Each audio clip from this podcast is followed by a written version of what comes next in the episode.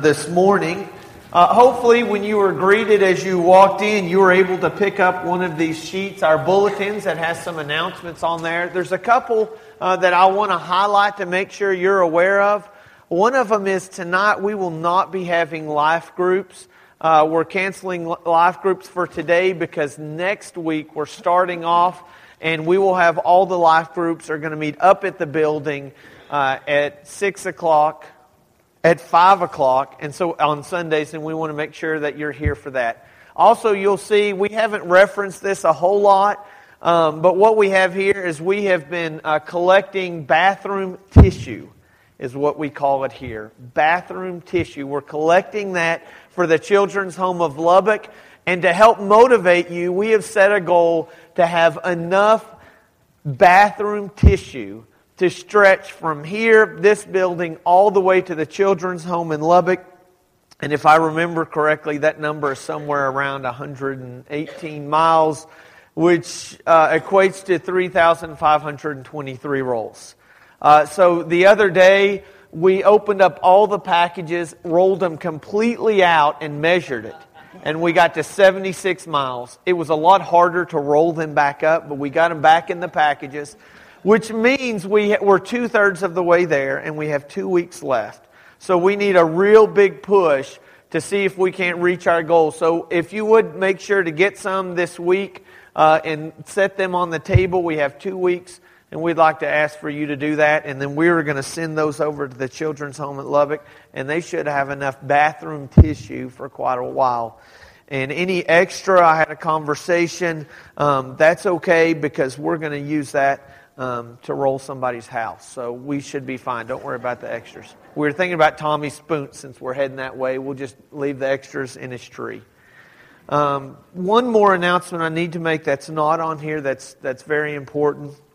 Uh, I, I, received a phone call uh, this morning uh, from uh, uh, one of our elders um, who is out of town today but has never stopped being an elder. Uh, and he has found out um, through various sources uh, that uh, Rhonda Dunn, a former member member here, has passed away. Uh, and so we want to be uh, in prayer for her and her daughter, uh, Jeannie. Uh, and so, right at this time, we're going to ask if you wouldn't mind if we could stop and offer a prayer on the Dunn family, and we'll continue on. Father God, Memorial Day is a day that has mixed emotions. Uh, for many of us, uh, we celebrate. Uh, it's an opportunity to have a day away from work and a day with our family, a time of picnics, a time of being together, and a time of laughter. But we also recognize that it is a difficult time for many families who maybe this is the first time that they're going through Memorial Day without a loved one, or maybe it's the 50th. But Lord, we don't want to forget, even in our celebrations, that we are able to celebrate because there are men and women uh, who risk their lives so that we could have the freedom uh, that we enjoy. Uh, we forget what it means to have the freedom of speech and the freedom of religion, but as we gather together this morning, I pray that we do and we give thanks. And so, Lord, right now, is today is a day of celebration in many ways because of what Jesus did. We know that there's still hurt and turmoil in this world, and there is loss. And so, Lord, we just uh, pray that you will comfort the Dunn family. Use this family here to reach out to them in their grief and minister to them in a difficult time. And let us continue to point to a God who loves and the Son who saves. May you be glorified in all that we do. It's in Jesus' name that I pray. Amen. As I've mentioned uh, previously, this is one of the more difficult sections of Sermon on the Mount to preach. We are now getting towards the end, and Jesus has basically finished the body of the sermon, and now he goes into the conclusion. He goes into what we call the so what. And we talked about last week, two weeks ago, when we were studying the Sermon on the Mount, we were in Matthew chapter 7, verses 13 and 14. And it's a song we're, uh, uh, it is a verse that we're familiar with. It's the wide and the narrow gates. And some argue, scholars say, is this a warning from Jesus, or rather, is this a challenge? And so it's something I want us to think about, but this is not the first time that such a challenge or warning perhaps would have been issued. In Deuteronomy chapter 11, as we look back, we hear these words. These are the words that God is saying of, of love the law and obey my commands. And he says this in verse 28 of Deuteronomy 11 See, I'm setting before you today a blessing and a curse. The blessing if you obey the commands of the Lord your God that I'm giving you today.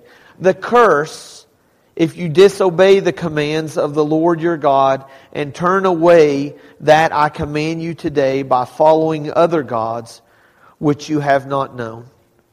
You see, God makes it clear from the very beginning that you either choose me or you don't choose me. Even earlier in the Sermon on the Mount, he was very clear about that. You can serve God or you can serve money. You can't serve both. You're either going to love one and hate the other, or you're going to be devoted to one or despise the other. You can't serve both of them. And so there is this watershed moment that has to take place in your life. Not just spiritually speaking, but physically speaking, emotionally, financially speaking. You have to decide is God really that important to me? Am I willing to go all out for Him, or am I going to turn and walk away? Well, if you're like me, you've had the tendency, the temptation to want to try to walk right in the middle, say, I'm over here now, but sometimes we want to sneak back and forth. But Jesus makes it clear as he closes out the Sermon on the Mount you either have to choose me or you don't. And it's a topic we don't really want to talk about because it's the one that as I read it and look at it, I tend to have a bit of a lump in my throat as we look at this. But join with me as we look at and read Matthew chapter 7, starting in verse 15. Watch out for false prophets they come to you in sheep's clothing, but inwardly they are ferocious wolves. By their fruit you will recognize them. Do people pick grapes from thorn bushes or figs from thistles? Likewise, every good tree bears good fruit, but a bad tree bears bad fruit. A good tree cannot bear good fruit, and a bad tree cannot bear good fruit. Every tree that does not bear good fruit will be cut down and thrown into the fire. Thus, by your fruit, you will, their fruit, you will recognize them. Not everyone who says to me on that day, Lord, Lord, will enter the kingdom of heaven, but only he who does the will of my Father who is in heaven. Many will say to me on that day, Lord, Lord, did we not prophesy in your name? And in your name drive out many demons and perform miracles? And I will tell them plainly, I never knew you. Away from me, you evildoers. Now, how many of you does that get the hair on the back of your neck raised just a little bit? How many times do you feel like maybe I'm doing the right thing, I'm doing the good thing, but then we read Matthew chapter 7 and we say, Ooh, I don't, I'm not really sure. What does this really mean? And so then we find ourselves in this war. Am I doing good enough? And, and then it comes over to, oh, it's now works and the things that I have to do. And we don't want to take away grace, but I want you to know this. This is a burden that has been on my heart the day that I, I came here to Taylor Street over a year ago, I began to understand real quickly I feel like I have a great responsibility in sharing you what I believe is the gospel. And the gospel is this God sent his son Jesus because he loves you and he died for you. But you also need to know this part of the gospel God's grace covers those who accept it and those who truly obey Him and love Him and follow the commands that He has. But not everyone is going to follow Jesus. In fact, there will be some who claim to follow Him, but yet They didn't make the connection. And they missed out. And as Christians, we have to understand that even while there is grace that is poured out us, on us over abundantly, there's still a call that we have to accept it and to be obedient servants of His. Let's just take a minute and look at a few of these passages. It says, Watch out for false prophets. What do you suppose a, a false prophet might be? Quite simply, it's one who prophesies falsely. That's pretty simple, isn't it? A false prophet is one who prophesies falsely. In fact, if you look over at uh, Deuteronomy chapter 18, verse 21 and 22, it says, You may say to yourselves, How can we know when a message has not been spoken by the Lord? If what a prophet proclaims in the name of the Lord does not take place or come true, that is a message the Lord has not spoken. That prophet has spoken presumptuously. Do not be afraid of him. So it's real simple. A prophet is the one who prophesies, who says something that is going to take place. And when it takes place, you know, aha, that is a prophet. But if someone claims that something will happen and it doesn't happen, what are they? All right, okay, that was an easy question. That was, are you awake question. Okay, if they prophesy falsely, what are they? So, this is a moment where I want to take a second and remind you of my good friend Jonah. And we give Jonah a really hard time, don't we? Because Jonah's the one who said, Oh, yes, when God says, I want you to go to Nineveh, he says, Okay. The next morning he packs his bags. But he doesn't go north and east, he goes south and west. And he's about to get on a boat and he's going to head across. And there's a, a big storm, and Jonah gets thrown over and he's eaten by not a whale, a big fish. This large fish, and he's in the belly of the fish for three days, and he has this beautiful prayer where he says, God, thank you for delivering me. He's still in the fish. The fish spits him out, he goes to Nineveh. Right? He walks into Nineveh. It says in the Bible, in, in Jonah, that Nineveh is a three day journey to get across. But in Jonah chapter 3, Jonah goes one day into the city. That means he didn't even hit halfway. He got at best a third of the way into the town, and according to the Hebrew, he says five words. But the five words in English are translated uh, like this 40 more days, and Nineveh will be overthrown. That's it. That's all we have recorded as far as we know. After he said that, he turned around, he walked out, he went up on a hill, he got his lawn chair ready, and he was looking forward to the fireworks because he knew that in 40 days God was going to destroy Nineveh. And we know the story. The Ninevites and the king, they repented. And they tore their clothes and they put on sackcloth. It goes so far that they even took their animals, they chased them down, put them in sackcloth, and they repented. And Jonah was waiting for the fireworks that never came and he got mad. Now there's you could say, well, Jonah's just a mean, evil person and he likes to see people get hurt. There's a couple things we forget. Nineveh is the capital of Assyria. In about 50 years, Assyria is going to come down and they are going to take into captivity his land. And he's going to carry off the, the nor- they're going to carry off the northern kingdom. The second thing is, what does a prophet do? He tells what? The truth. It means he says something that's going to happen. What does a false prophet do? He says something that what? Doesn't come true. Jonah walks into the city.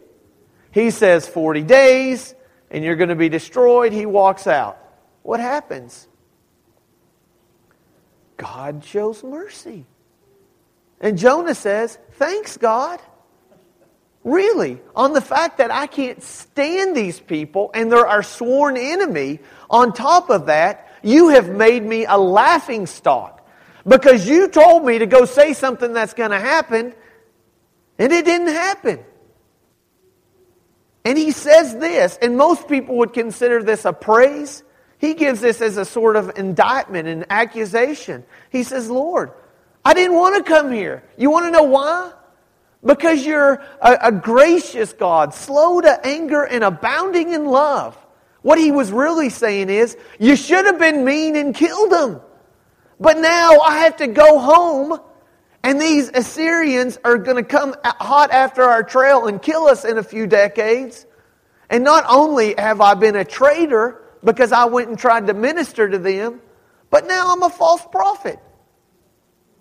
And so, false prophets, in that sense, talks about people who say things are going to happen, but they're not going to happen. Now, let's fast forward a few hundred years and, and land in the New Testament and talk about what does false prophets mean then. For them, that was Gnostics. They didn't believe that, that God came down in the flesh because the flesh is bad. And so Jesus couldn't be actually God and human because God would be the good part, but flesh is the bad part, and he can't be that. And so they start saying, no, this doesn't really happen. Well, Paul steps in, he says, hang on just a second. You need to know that these are false prophets. You have to be prepared. So, how do we look for them? We have to look and see. 1 John chapter 4 verse 1 says, Dear friends, do not believe every spirit, but test the spirits to see whether they are from God, because many false prophets have gone out into the world. And in fact, later we read that some of these false prophets actually belonged to the church that John was addressing. And he's saying, test the spirits. You know, God calls us to be wise and to examine both ourselves and, and other people as we look to find out what the truth is. I want to take just a moment and I want to talk about what it might look like. So, I have a, a couple of friends that I'm going to invite up here. I think they're still here. Kylie and Haley, do you want to come up here? I know y'all are cold. I see you all wrapped up but I need your help for a minute. We're going to talk about what it's like to, to test um, things. Uh, one thing, and this is just a little promotion here. Uh, this is kind of uh, uh, under the cover. We're going to do this real quick. Um, VBS is coming up in a week, uh, a week from tomorrow, and it is going to be over the theme of the fruit of the Spirit. And this is a really important. I love the fruit of the Spirit. Should I, I'm not going to put you on the spot. Does anybody know the fruit of the Spirit? I'll, okay, love, joy, peace, patience, kindness, goodness, gentleness, faithfulness, and self control. You just earned yourself a banana. I, everybody's looking. Oh, I hope he asks another question. I will say this I don't, I don't know if you're allowed to eat it in here right now. Well, actually, I, I may let you eat it in here anyway. But we're going to talk about how important it is to test the Spirit. So I'm going to pull off, okay. Um, it's important when, when they're talking about the fruit of the Spirit, sometimes we get confused and we call it the fruits of the Spirit. Um, and I just want to clarify that and, and make sure that we understand that it is the fruit of the Spirit, and there's a big reason why there's not an S on the end of it.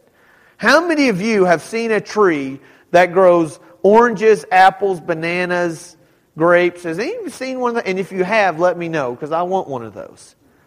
It's, there isn't one. He's talking about in Galatians uh, chapter 5, 22, they're talking about the fruit of the Spirit.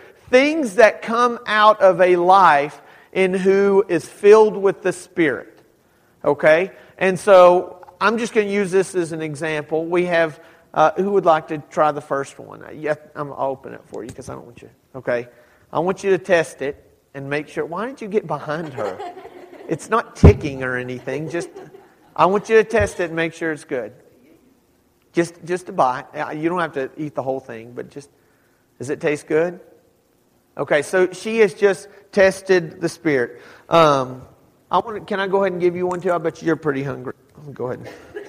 You're watching her. Because earlier you said, I'd like to have one. Here, will you go ahead and open this one up for me? There you go. Oh, oh, oh, what's the deal with that one? Go ahead and open it up. You, you got to pull. Oh, wow. That what is that? It's a what? No, it's not. It's a banana. Just take a bite of it. You, you, it's a banana. Okay, hang on. Let me look for just a second. Let me hold this up. Does this, does this look like a banana? Does this look like a banana? Okay, there's your banana. There's your banana. Eat your banana. It's good. Open it up. Make sure everybody. Oh, that looks yummy. That's a good looking banana. You don't want a bite of it. Uh, you don't. You, you need it to be grilled. Is that the deal? Okay, so maybe this is a weird looking banana. Uh, it looks a little different. Okay, thank you very much. Hang on. Don't don't leave yet, because I feel a little bad that I gave you a hot dog. I mean, but you got to save it till later. Okay, thank you very much. Y'all can have a seat. Okay, this is a really silly thing. Uh, and to be honest, I, I, don't like hot dogs at all. They're, they're, they're gross and disgusting. Um, but from the outside, it appeared that this was in fact a banana. But as you open it up and you see, it is not a banana. It's a slimy, uncooked hot dog. And anybody who wants it later on, they can come and get it. You know, it's important that we test the spirits and, and we make sure not just for ourselves, but for those around us. Because, as we understand, we have to watch out for false prophets.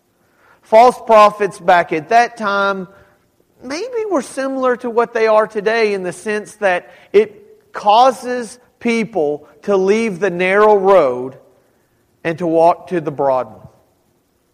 To leave the path that they're on. And this is what false prophets do.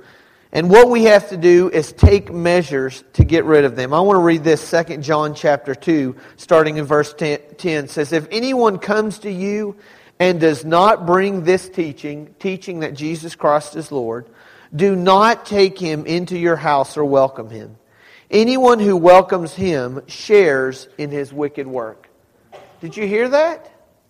If anyone comes in and is saying other, anything other than the fact that Jesus Christ is Lord and that He came in the flesh and He died for us and it is His blood and His mercy that forgives us. If anybody doesn't say that, did you hear what John said? Don't welcome Him in your house. Close the door. Protect yourselves. Protect your family. Protect your children. Don't allow them into your house. You see, we know what happens when Satan uses leaders to destroy families and churches and lives. They are dangerous. They destroy relations inside and reputations outside. The last thing I want to talk about for just a moment is that a tree, in order to produce the right fruit, it has to be correctly pruned. Now, I don't know if you've seen this before. It took me a while to believe that this would happen, but I remember the first time I watched my grand grand go out and, and just annihilate that beautiful rose bush as she pruned it down and cut it down, and I thought, she just killed that thing. And yet, next year, it grew back even more beautiful with more blooms. It also reminds me in that same yard there was a pear tree. And I'm not a big fan of pears, but that was one of the jobs that I had as a child. And even as I got older, I was the one tall enough who could reach and pull those pears and put them into a, a bucket. Well, I don't know what happened. I don't know if my granddad put extra Miracle-Gro, but that tree, several years in a row, had so many pears. But you know what happened? What happened if you didn't pull the pears off? It broke the branches. The branches would literally, under the weight of these pears, start to fall down. And that's a reminder for each one of us as you produce fruit, it's not for your own benefit, it's for the benefit of others, and you have to be willing to share it. Otherwise, it's just going to go to waste. And so now we end up with this this last phrase where these, these believers, should we call them, stand before Jesus, many of them, and they say, Lord, Lord, didn't we prophesy in your name?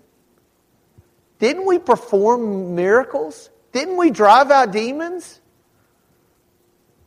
And his response is what? You see, there's two things we have to understand when it comes to serving Jesus.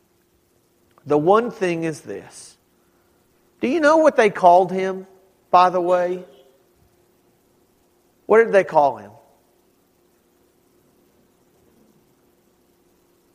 Matthew chapter 7, looking down in verse, both in 21 and 22. What did they call Jesus? Lord. What does Lord mean? It means master. It means the one who I work for. Boss. They come to him and they say, Master, haven't we done everything? Mean, we followed all these rules. And one of the stipulations to following Jesus means that you have to follow him. That you follow the rules. It means that you're on a narrow road.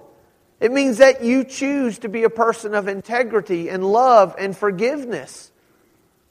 Not just some of those. God doesn't say love people and show to church, but you don't have to you don't have to forgive people.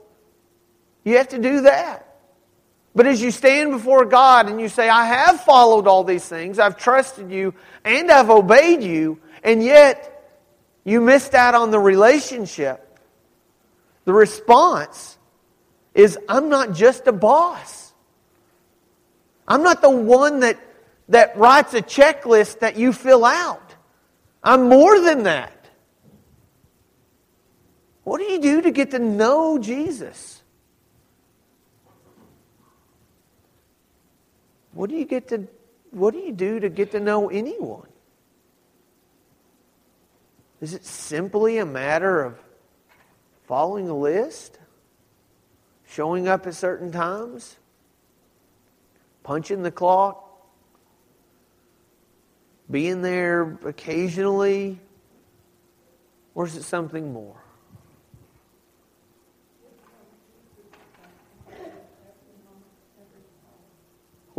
We seek to serve Him every moment, every day, every hour. I'm not suggesting this is an easy thing to do. If it were easy, Jesus would have called it the broad road. He would have said, following me means you go through the wide gate. It's hard enough to maintain a good, positive, solid relationship with someone who's next to you, who you can see and touch and have a conversation with. But having a relationship with God is seemingly much harder. And yet, that's what He calls us to. What does it mean to follow Jesus? Let me ask you this Have you opened up yourself to Him? You long for opportunities. You look forward to the days of praising Him forever. That's the relationship that He desires. You follow Him or you don't. There's no in between. Even those who call Him Lord don't necessarily follow Him. He calls us to a relationship with Him. And this morning, we call you to that same thing we invite you to join in to a relationship with our God, our Lord, and our Savior who has called us to serve Him, to love Him, and to know Him. This morning, I want you to ask yourself the question Does Jesus really know me? If not, I invite you to know and be known by Him. If there's any way that we can help you this morning, please come as we stand and sing.